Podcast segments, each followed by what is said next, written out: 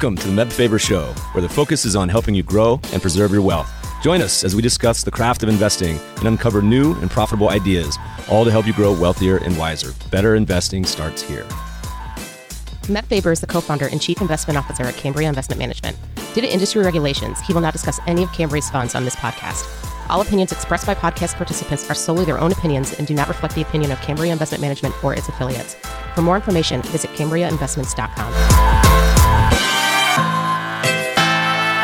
What's up, friends? Today we got another awesome show. Our returning guest is the co founder of Forefront Venture Partners, one of the largest and most successful syndicates on AngelList. If you want to hear his first episode with us, scroll back to episode number 97 or simply click on the link in the show notes. In today's episode, we start with an update on our guest when they first appeared almost three years ago. We touch on some of the guest portfolio companies, including names you've heard directly on the podcast, like the Unicorn Grove Collaborative, TenSpot, Party Slate, and Remoov.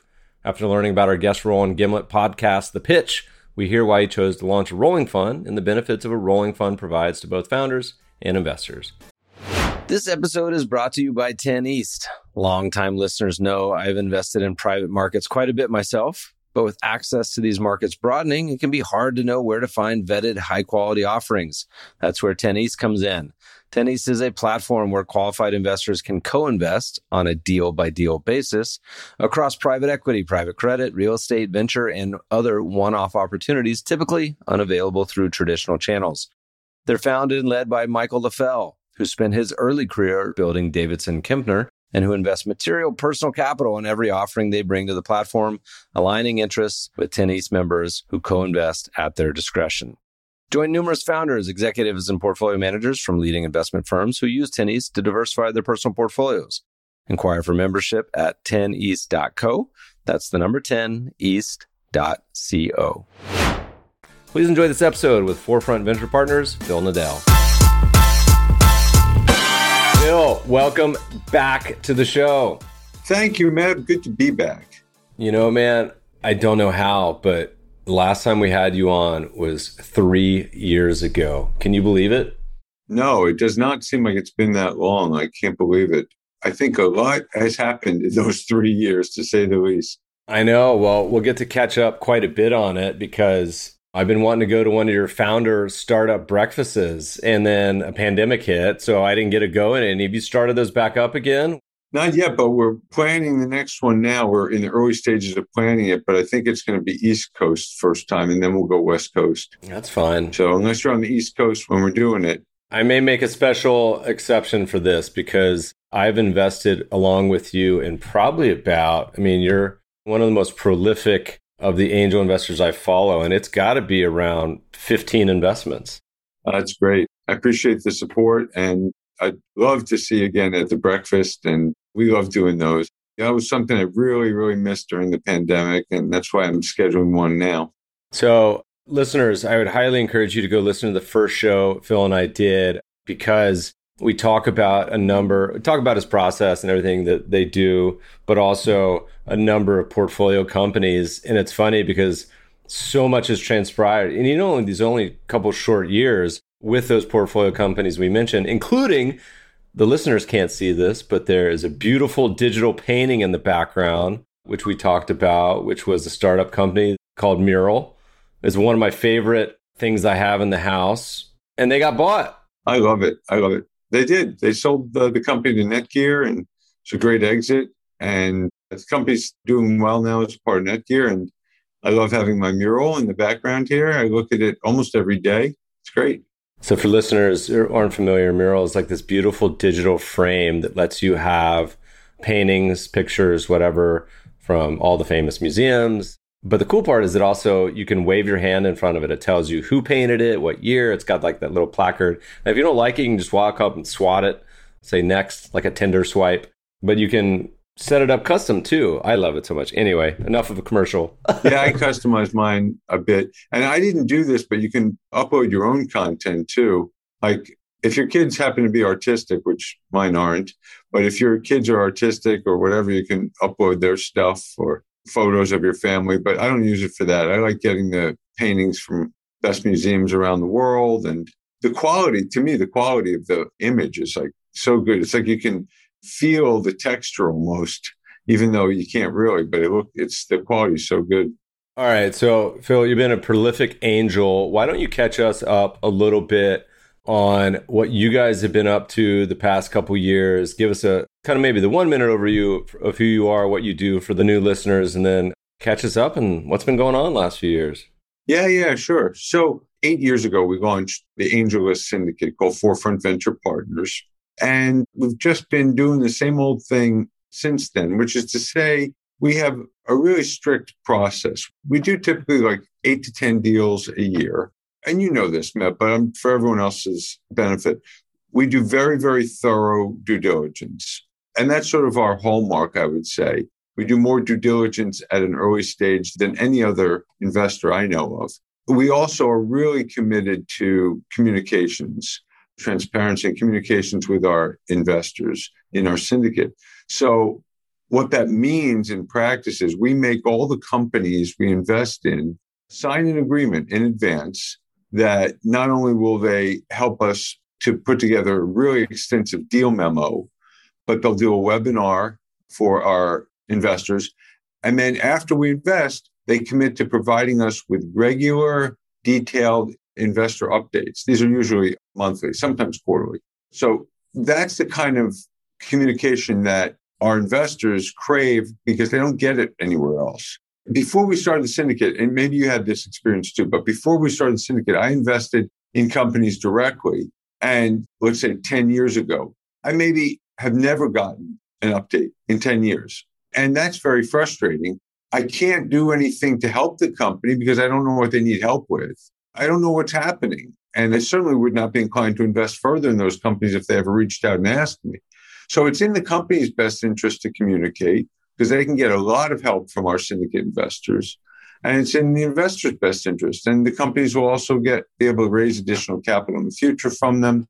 I think this is really important. And I follow probably 100 syndicates on AngelList as well as elsewhere and have seen kind of all the good, the bad behavior and in between. And it is consistently astonishing to me to see on either the VC angel syndicate side or the company side, either a disinterest or unwillingness. And I'm excluding like the 10% of the time where they're not reaching out because of serious competitive stealth confidentiality reasons. The vast majority of the time, like you said, the outreach, having a large group accredited by definition, so wealthy, but likely highly accomplished investors and not utilizing that base is crazy to me. And like as an example, and you may know this, I think we talked about it a while back. I said, look, all these portfolio companies, I love their stories. If I invest in them, they're welcome to come on the show. We'll even give them a free radio ad and reach audiences. I think it's almost like 10 million downloads at this point, and people a lot of them take us up on it. But it, anyway, it's just weird. Yeah, no, you've been great about that. So that's one way that you're able to help them.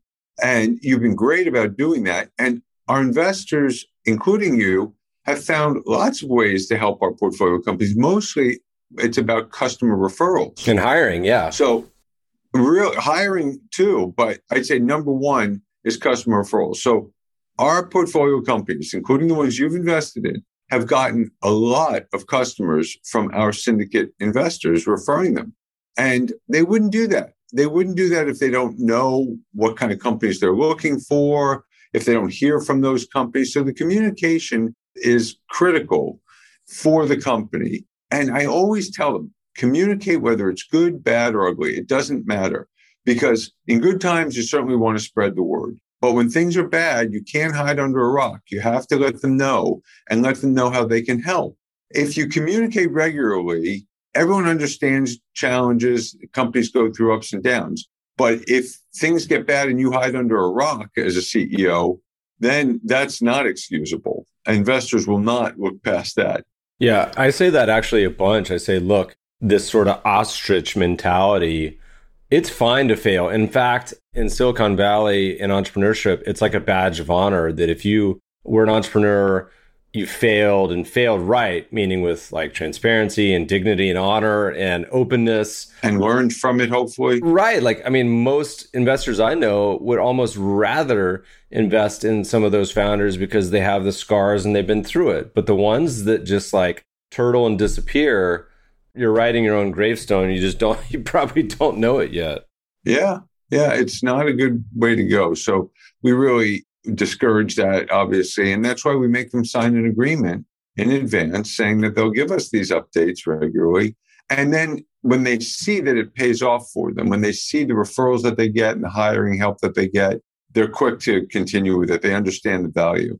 Even during our the syndication process before we finalized our investment, they get a lot of benefit, a lot of referrals and things like that. So they see it right away. Well, I mean, even to get some of these names on the cap table, if you look through and see who's in this, and it's like a who's who of investors, but also operators, like you mentioned at some of these companies, being able to get that access, yeah. it's almost like the company should pay for it, you know, not the other way around.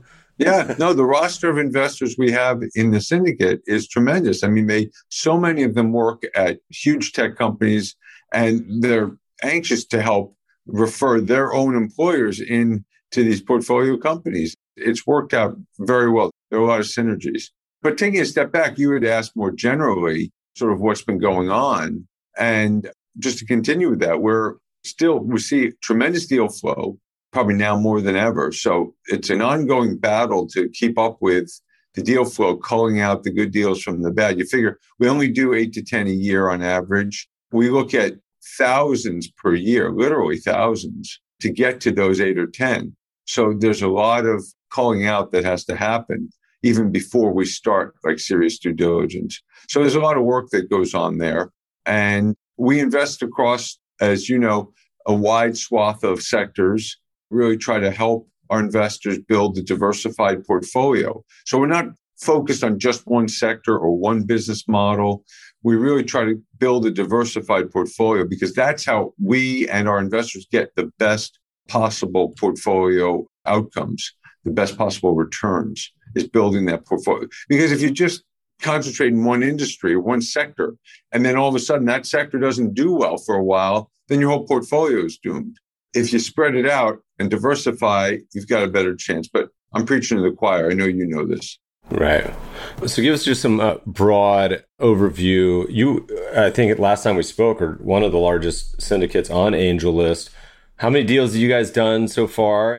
We've done something like 80 initial investments, but then we do follow on rounds as well. So if you include follow on rounds, we've done over 100 rounds. Awesome. Yeah. We have the best syndicate community. I mean, our investors are amazing. And I call it a community because it is. I mean, we really are. And you mentioned the breakfasts. That's just one way that we sort of build the community. But gathering together to help our portfolio companies is really another way.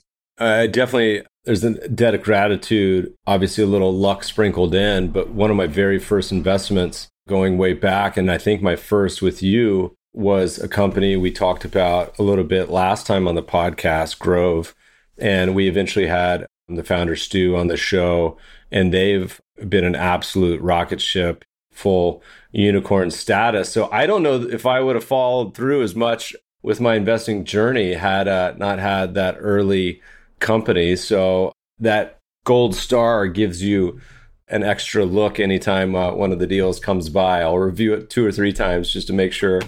Thank you. Yeah, Grove Collaborative has been a real success story. Stu, the CEO, the founder, is a real rock star. Here's a story of a guy who's really committed to the mission of the company. The company is doing good by making more sustainable products, healthier products, non toxic products for your home. And the last valuation was $2 billion. We invested initially at a $12 million valuation. That's where you first got in and I first got in. It's gone from 12 million in our first investment. We've invested in every round since, and the last round was 2 billion. I think that they'll be IPOing soon.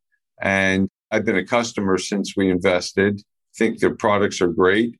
So yeah, that one has worked out very, very well. But we've had a lot of other winners too. So I'm really happy. Why don't we talk about a couple while we're at it here to the extent you can? I know that you have 80 children. You're not going to pick out any favorites, but are there any that you think are particularly interesting story, interesting founder, something cool that's been going on, any fun news? Maybe let's walk through a couple just to kind of give them a shout out. Yeah, I'm happy to. I love talking about them. So, if you look at sort of interesting things that evolved out of the pandemic, yeah. So, I mean, Grin's a great story. They've been killing it, and they help e-commerce companies to reach out and connect with influencers, but not only connect with them, but to manage the relationships, payments, sending of samples, analytics for their relationships with influencers. Of course, e-commerce did exceedingly well, has continued to do well during the pandemic. And so Grin's business really took off like a rocket. Another company that was an interesting beneficiary of COVID was OpenReel.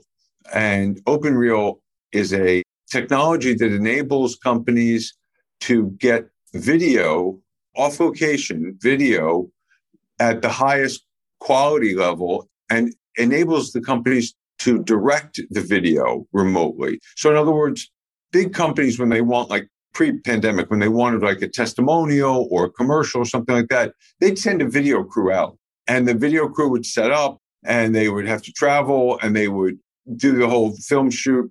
Now with OpenReel, they don't need to do that. These companies can get the same quality remotely and they can also direct the whole video, the whole shoot as if they were there. They can direct the lighting, they can change the lighting, they can change the angles, the whole thing they can do remotely. So from the time that we invested, eight months later, the company was about 10x the revenue, 10x the ARR from when we invested. And it just took off because so many companies obviously had to stop traveling, but they still wanted the content more than ever. And so this enabled them to do it at really high quality remotely. So that's another sort of interesting one. Both of those are great examples of, in my mind, one of the reasons it's so important to diversify. The pandemic has made this obvious, of course, in the past year. But as you think about the future, whether it's recessions, expansions, low interest rates, high interest rates, yada, yada, whatever it may be, there will always be some companies positioned on the wrong foot and on the right foot to benefit that will struggle and fail. And last year, I think, accelerated a lot of those obvious changes pretty dramatically. Now, granted, most companies probably that are startups, I would say the percentage was more in their favor simply because they often are tech focused. But it's a good example that so many early stage angel investors want to bet the farm on only a few bets. And that's one of the reasons you want to have a nice portfolio. Yeah. Well, you bring up a good point I want to talk about a little bit, which is the pandemic had companies that benefited and companies that definitely did not benefit. And I brought up two that benefited, but I want to bring up a couple that did not benefit because what we found is that this pandemic really like made it crystal clear to us which founders were resourceful were smart, were able to adapt quickly to the changes, the very rapid changes that were going on. So when we look at portfolio companies that were 100% sort of dependent on in-person events, for example, and the pivots that they had to make, it highlights which founders are rock stars and which weren't. So a couple of great examples. There's a company in our portfolio that was called FitSpot. It's now called 10 Spot. Their business used to be working with residential multifamily you know, buildings in New York, uh, residential buildings, apartment buildings, and they would do like yoga classes for the buildings. And they would work with the management company who'd have them come in and do classes for their tenants. And they'd get paid for that. Well, of course, COVID hit. No one's doing these in person classes anymore. That whole business, the entire business was shut down. So what did they do in like no time? They pivoted the entire business to an online model where all these companies now, instead of offering in-person yoga classes, now they could use this 10 spot platform to engage with their remote employees online, do events for them, have all kinds of cool interactions with each other online to make them feel like a team building exercises, things like that, all online. And the company is doing better than ever in a short period because of the pivot. I mean, this was a real blessing in disguise. Like they never would have changed their model. They would have built a nice company, I'm sure, with FitSpot in the in person classes because they were doing great. But with TenSpot, it just took off. But they had to quickly pivot. And it's hard. It's hard for entrepreneurs to give up their dream. They had this dream and they've been working on it every day and night for years. And all of a sudden, at the drop of a hat, they have to just pivot into something completely different and go full force on that. And they did that. John and Sammy at TenSpot did that, and to their credit. Yeah, I mean, if you look at adversity, and we had Sammy on the show, and it's such a great story, people, that stressor, and it could be long recessions and bear markets. If you look at, I think Uber famously was founded in like March of 09 or something. And so going through those experiences and the expectation, and it's okay, like it's not shameful to fail, but to watch some of those like phoenixes where they're like capable of that pivot and making it through it's astonishing. It's i, I could never too much work for me. It's a testament to the founders resilience because it would have been understandable like you said it would have been understandable to throw in the hat. Just say you know what? Pandemic put us out of business. That's an easy story to tell. We were a completely offline company. Pandemic hit. We went out of business. But they didn't do that they did not settle for that. And another company that comes to mind is Party Slate. And Party Slate, Julie's the CEO there and the founder, completely offline business. They're a SaaS company enabling party venues, caterers, florists. Those are their clients. Well, all that business, as you know, is shut down during COVID. And so, what service do they provide anymore to their customers if they don't have the events in person? Well, they showed them how to do marketing online, how to build their online presence, how to engage with prospects online. So when COVID's over, post pandemic, they can plan their events. And they did all kinds of educational content for their customers online. So again, they pivoted to providing real significant value to customers online. And now that events are starting to come back, that's just a supplement to what they're doing. It's made their offering that much more valuable to their customers. Now it's incredibly valuable. So their stickiness is even better than it was before, their retention rates. So that another testament to resilience with Julie at Party Slate, again, just saying, okay, what do we need to do? What do our customers need? What service can we provide that will be of value to them? Yeah, we had her on the podcast during the pandemic. It was like April or May, and you get to hear in the trenches like what's going on. And listeners, you should definitely check out their Instagram. It's super fun to uh, see all the cool. Oh yeah, yeah, they're prolific uh, yeah, posters. All there. the cool party ideas. One more, I just want to mention quickly because I think it's. we can do ten more. I love. I could do like entrepreneur stories all day. Yeah, no, I love talking about this too because I, our founders are so great. I mean the company I'm thinking of is Boundless. Xiao is the founder and CEO. And the tough period that they went through was different than the pandemic. It was partially pandemic, but it started before that because they help immigrants to become US citizens. Well, when Donald Trump was in the White House and he shut down a lot of the immigration, you can imagine that that seriously impacted their business. But they had the staying power, the willpower, the resourcefulness to find opportunities even in that environment.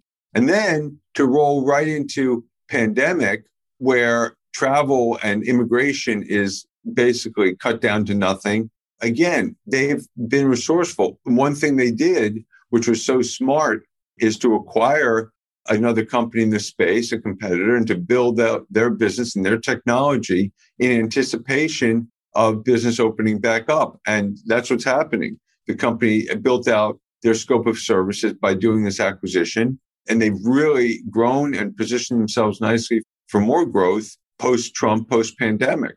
So they had to really go through an even longer period of trudging through getting to a brighter future. And they've done a great job.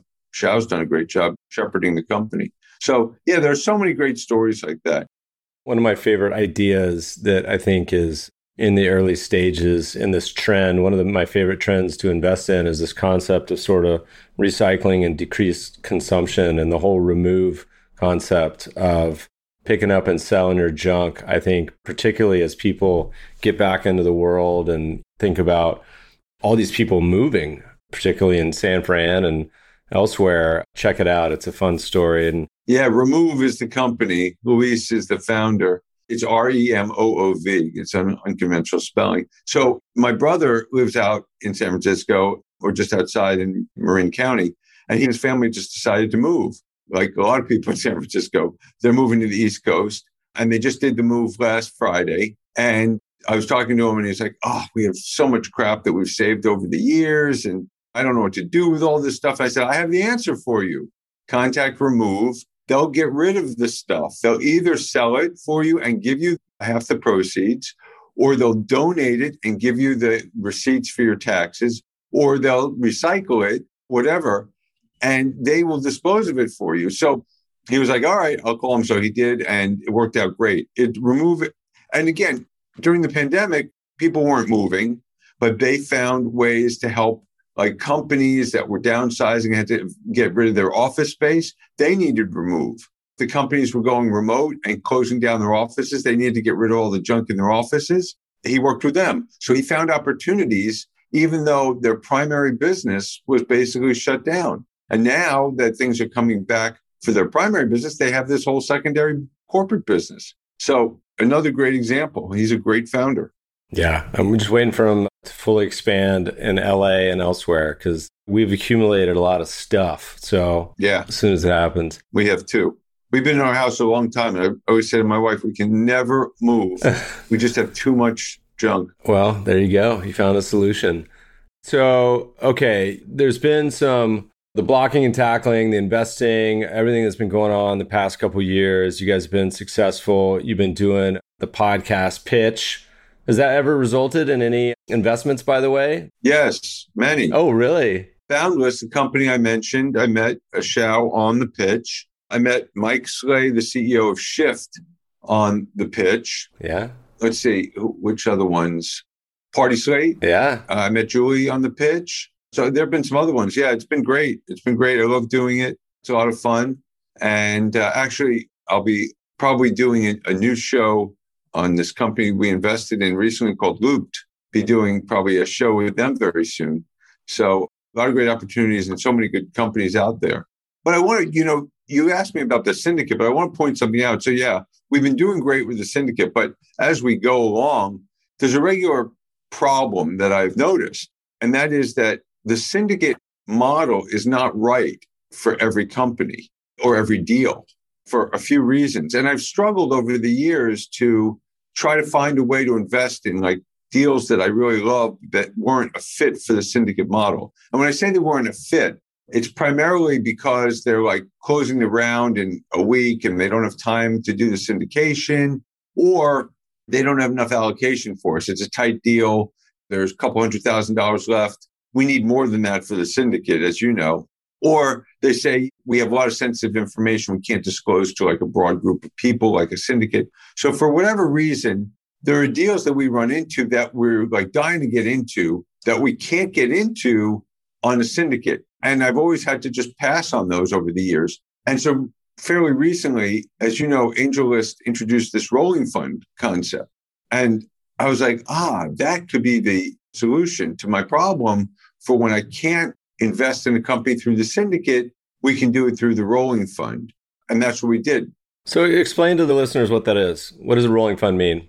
Yeah. So it's an interesting hybrid of like a traditional venture fund. Traditional venture funds, you have to commit a large amount of capital upfront.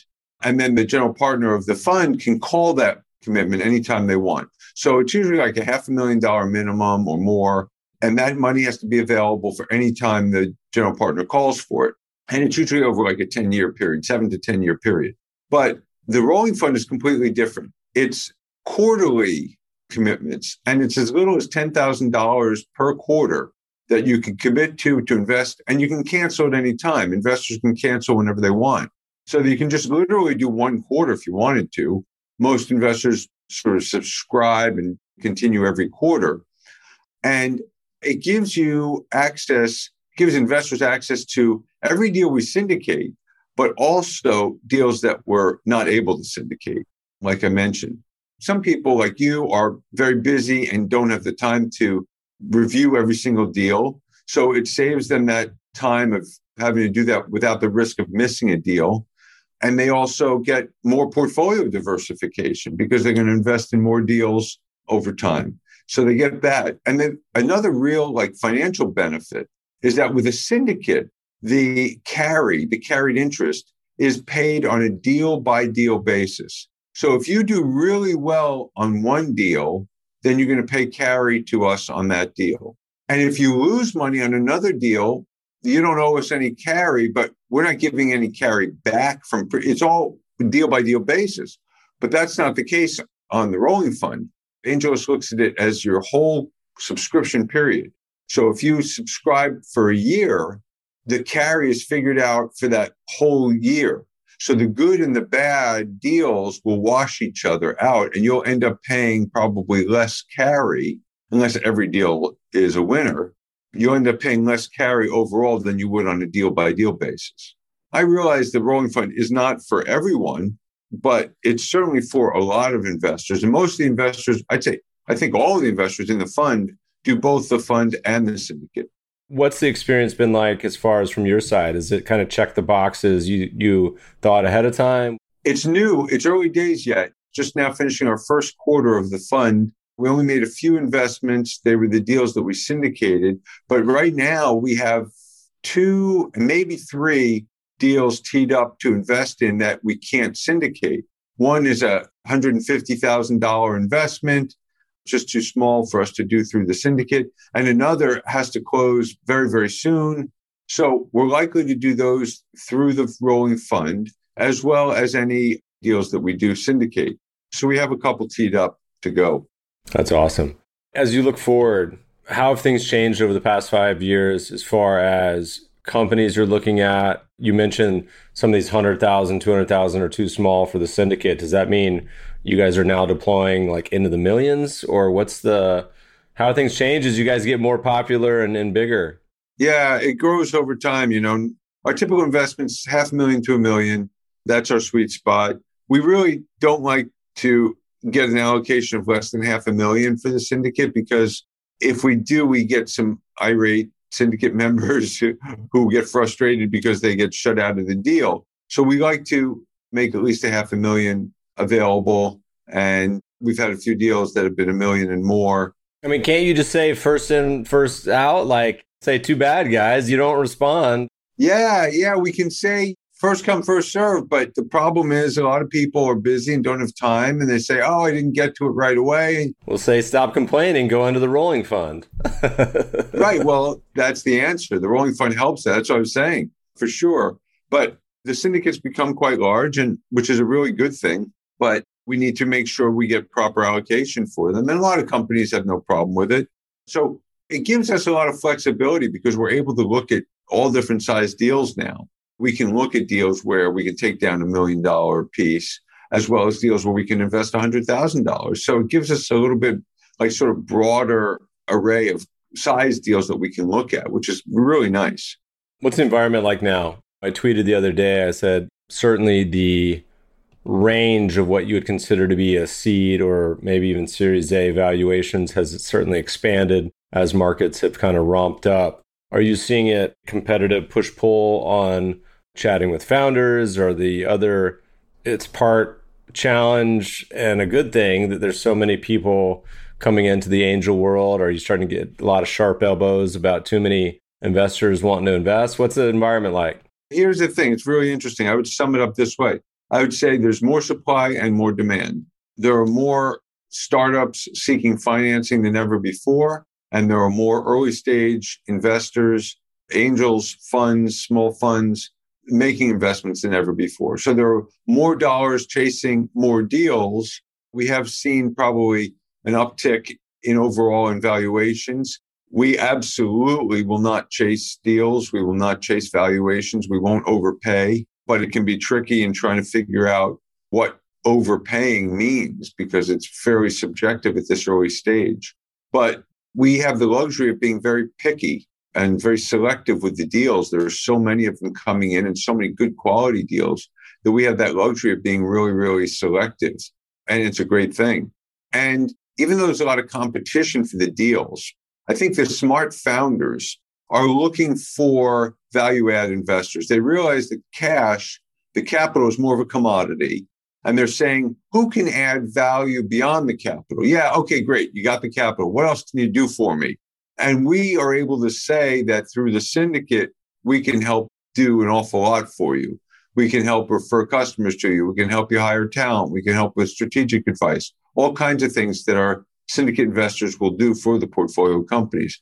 And fortunately, since we don't just talk the talk, we walk the walk, our reputation for that precedes us. And companies know that we're able to help with that. And so they seek us out as investors.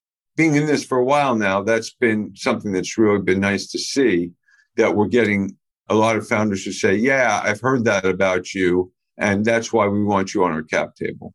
Yeah, I wonder how much of a trend that's going to be on the competition of looking at VCs as something the value add they bring versus just capital versus actual in a world of networks and as you mentioned syndicate members or fund members that could be value add it becomes actually like a pretty definable benefit versus something that's just like hey we'll get on your board and help you grow or yeah some of it's sort of definable and some is like hard to define. Like for example we help our portfolio companies all the time raise their next round. We'll help connect them with lead investors for the next round. Like I can point to examples of that with our portfolio companies, but it's sort of like they're taking our word for it that I'm going to help them. There's no way for me to like, guarantee that.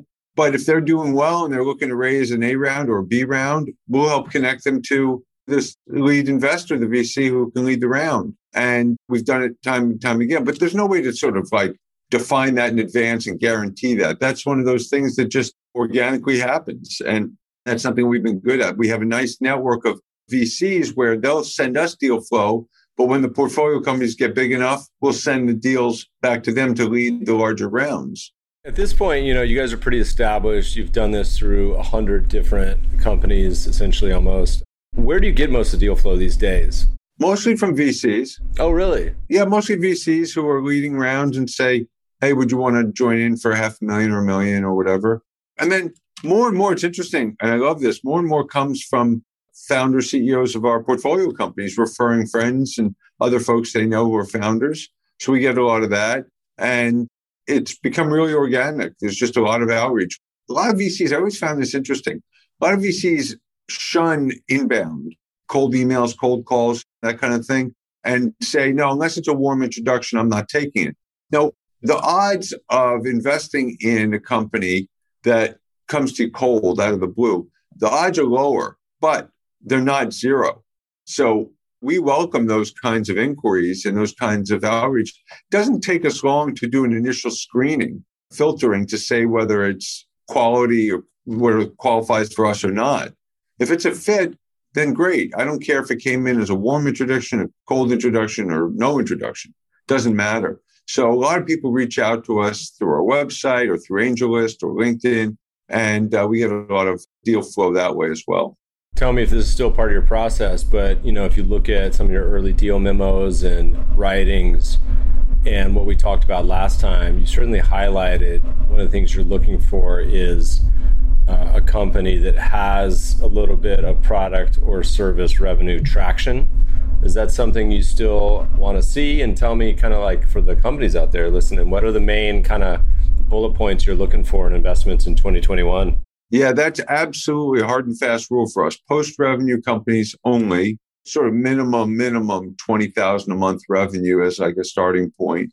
And why do we do that? Why do we do that? We think there's this really big inflection point. Before a company generates their first revenue, it's all speculation. It's all a business plan. Will a customer actually be willing to part with their hard earned money in exchange for that product or service? We don't know until they do it, until they make it happen. So when I say there's an inflection point, I mean that once they do make those first few sales, the risk of investing dramatically decreases. It's still high risk, let's be clear, but it decreases dramatically from a pre revenue company. But the increase in the valuation that you'll pay to invest at that stage does not increase nearly as much. So I'm willing to pay a little bit higher valuation for a post revenue company versus pre revenue because I'm de risking the investment considerably. So that's why we focus on post revenue. We want to see some initial product market fit. Are customers willing to pay for the product?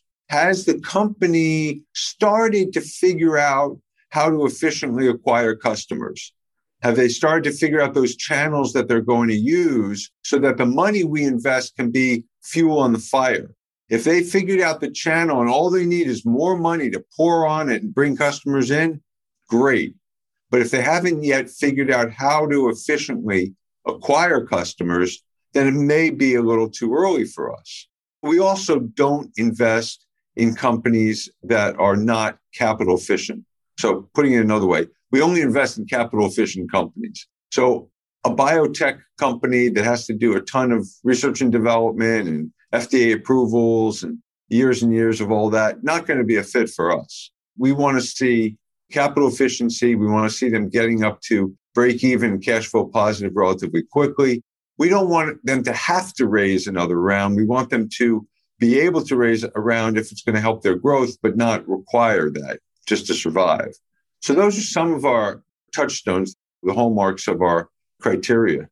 How often are you guys, or do you ever think of an idea that doesn't exist or you want someone to do and then kind of seek that out is that something that's part of your process or is it really just like looking for founders to kind of show you what they're doing i would say somewhere in between it sometimes we'll look for sectors we want to invest in and then within that sector we might try to identify the best few companies to invest in so it's not so much that we're saying here's a particular problem that we want to solve. Let's look for a company doing it. That's a little too needle in a haystack for us.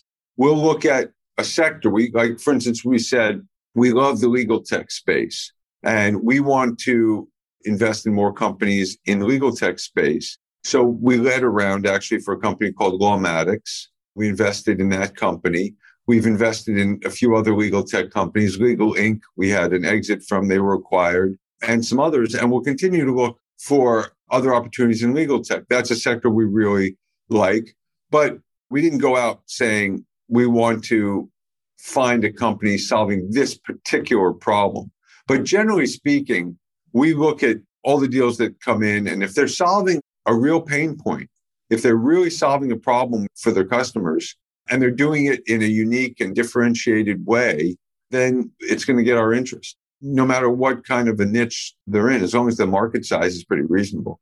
You mentioned sort of legal tech. Is there any other areas you're particularly, as you look forward to the horizon 2022, 2023, that particularly you guys are interested, excited about? There are so many areas that we like invest in, but we're looking for great companies in robotics. I think that's a huge area and actively looking there. And we always are looking for smart applications of AI and blockchain. Whether the individual cryptocurrencies themselves end up being successful or not is not a game I want to play. But I do like some of the applications of blockchain generally. And I think that there are some companies who are deploying that in smart ways. And certainly AI, every company says we're an artificial intelligence company, but if they're using AI in a really smart way, then they're gaining an advantage through AI, not using it just to say we're an AI company, but using it as a tool to help their customers in some really differentiated way, then that catches our interest. So those kinds of areas definitely. But you know what? There are so many great opportunities in e-commerce and lots of SaaS companies. We just invested in a no code development platform called Adaptation, which I'm really excited about. Sumner Vanderhoof is the CEO there, and the company is doing great, making it really easy for what he calls citizen developers to add apps to their company without knowing anything about coding. which is perfect for me because I don't know how to code. You can go into this platform and you don't need to know any coding and you can build an app on top of your database or CRM. And it's integrated with HubSpot, Salesforce, and all the others. And make it really easy.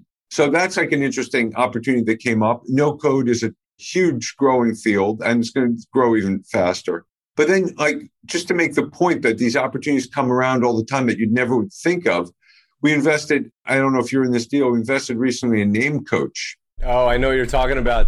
This is a cool one. Tell the audience what this is. Yeah, Name Coach is such a great story, right? So the founder, Praveen, went to his sister's college graduation, pre pandemic, of course, and they completely butchered her name at the graduation. I mean, you go four years into college, this is the big day, your family's there watching you graduate, and they butcher your name. So he was like, Yeah, this is crazy. So he built out a tool initially just for colleges to help them with name pronunciation for their students. But what he found was that companies wanted this too for lots of use cases. Internally, they want to use it so that the employees really feel like they're part of the team and everyone knows how to say their name properly. And there, there are all these diversity and inclusivity initiatives out there. And this fits in perfectly there, making employees feel like they're welcome and part of the team and that they're not outsiders or strangers. But also, companies are using it in sales. You reach out to prospects, and if you mangle their name on a cold call, forget it. You're going to get a hang up in your face. Yeah, it's one of those ideas. Look, Meb, Mebin, I get it every morning at Starbucks. I don't go to Starbucks, Peet's, my local coffee shop, Two Guns. But it's not something that you ever really feel as a slight, but deep down somewhere in your soul, it's like a tiny little paper cut. But particularly, like you mentioned, in sales capacity, if someone calls you and gets your name wrong, like it's a red flag already. How about this use case? One of their customers is NetJets, very upscale, expensive corporate jet leasing and chartering, right? These are small planes, private planes. If the pilot comes out or the flight attendant comes out and mispronounces the name of a customer who's paying $100,000, $200,000 a year to them or more, that customer feels slighted. It's very important to NetJets to pronounce their customers' names correctly every time. And Name Coach helps them do that. And so, like, you would never think of that kind of thing as being a problem, but it is. And Name Coach has built the largest, most accurate database of name pronunciations. And it's always constantly learning from input from the customers too. So it's growing like crazy in the corporate sector. They've already like dominated the the universities, college sector, but they're really starting to gain a lot of traction with companies now for all kinds of interesting use cases. So that's one of those deals like I never would have thought of that, even though everyone mangles my last name. I never would have thought of that, but Praveen did. He came along and said, This is a problem I can solve. And at first I was like, ah, okay, how big is the market for this? And when I looked into it, it's a huge market for companies who want this. And to your point, there have been like all these studies of how it makes people feel when their name is mispronounced. It's not like top of the mind. They're not like outraged, but it's a slight. And it's like death by a thousand cuts. You hear that name mispronounced so many times and it gets to you. So you want to hear it pronounced correctly. And it's almost like the converse is true. If you have a terribly difficult name where every day people mispronounce it and all of a sudden somebody calls you and gets it right, you're like, whoa, wait a second. Yeah. It's so obvious. But it's like one of these classic frustration arbitrage ideas where the person, Joe Smith, is not going to ever found this company because they don't go through that experience. But somebody with a crazy, challenging name to pronounce would. That's right. Exactly. It goes to the point of the best companies are founded by folks who personally feel the pain point they personally affected by the pain point and they go out to solve it for others like them.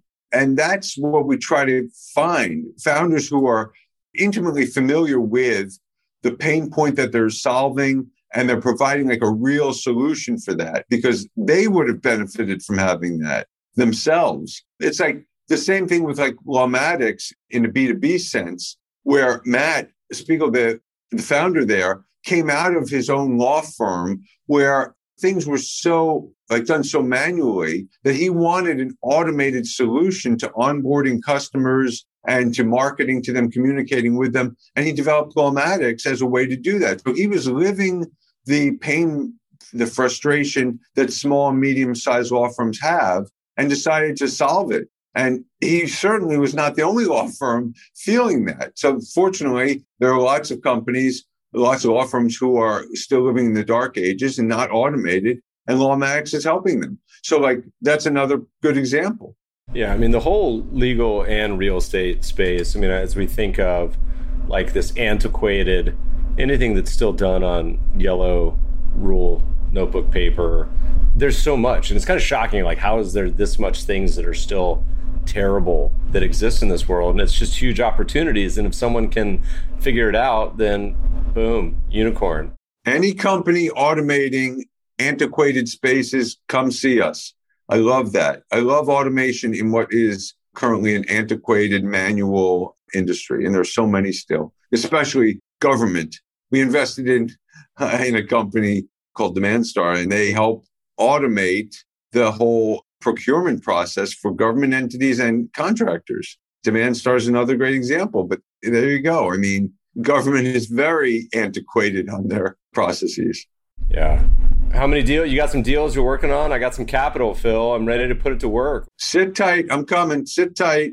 This summer, this fall, this winter, would give me a look. I'd say we have another one coming probably in about two to three weeks. We're teeing up, getting ready, finishing our due diligence. We call customers, we do the whole thing, speak to current investors, previous investors, previous employees that we try to find on our own, and just make sure there's nothing there that we don't know about. But once we're ready, we'll get it out to the syndicate and or the rolling fund. But yeah, I figure the next deal I think will be probably within two to three weeks. What point does capacity become a problem for you? You keep coming on the Meb Faber show, you keep having these big unicorns doing the pitch. I mean, is there a time when you say, look, man, we got to start doing Series A, Series B? We're getting too big for our britches. I mean, why? Why should we? Why should we? There are so many deals at this stage. Like, we get the best ROI at this stage, I feel like. Just to be clear, we do plenty of Series A deals. We don't do beyond that as an initial investment, but as a follow on investment, we do. Initially, we'll invest seed or Series A, but there's so many opportunities here, and this is where we get the best ROI. So why not invest just as much as we can here and then without having to look up market where ROI is not going to be as good. And plus, we have so many VC partners who are doing B rounds and later that I'd rather let them take it from there and then refer the deals at the earlier stages to us. It's just a really nice symbiotic relationship we have. Awesome. When can I put the next breakfast on the calendar? You thinking fall time into summer? Yeah, that's what I'm thinking. Probably, let's see. I'm guessing like probably September, maybe October. It takes a little while to plan these things. Florida, Atlanta, New York, where are you going to do it? New York. So we have a, a lot of concentration of investors there. So that's one reason. Plus, my younger son just moved there. So I'm always looking for excuses to go to New York, visit him. We have a lot of portfolio companies there. So that's helpful in terms of the presentations at the uh, breakfast. But then we'll do a West Coast. Now, we've always done San Francisco. You're in LA. I'd like to do an LA one. We have a lot of investors in LA. We have some portfolio companies in Southern Cal. So I'd like to do one there. And then after that, next year, we'll look at middle of the country, maybe Chicago or maybe Atlanta uh, to come back to East Coast, but South. Good. We'll co host one with you in LA. So let me know. We haven't done one in a while. It's time to get back out in the world. Oh, that would be great. I'd love that. Yeah, we have some good portfolio companies there that will come and give us updates. We do the updates from the portfolio companies and we try to get a couple of new companies in that we haven't invested in yet and get them to present. If I can, I'd love to get Luis from Remoov to fly down to LA and do a presentation so we can uh, hear his. For sure. We can do a drop off with all your stuff and do a test case on how much money you save by getting rid of all your junk. yeah. yeah, exactly. Yeah, I love doing them. I can't wait to get back to doing them and looking forward to seeing you in person. Where do people go? They want to send you some deals, they want to invest, they want to keep up with what you're up to. What are all the spots? Yeah.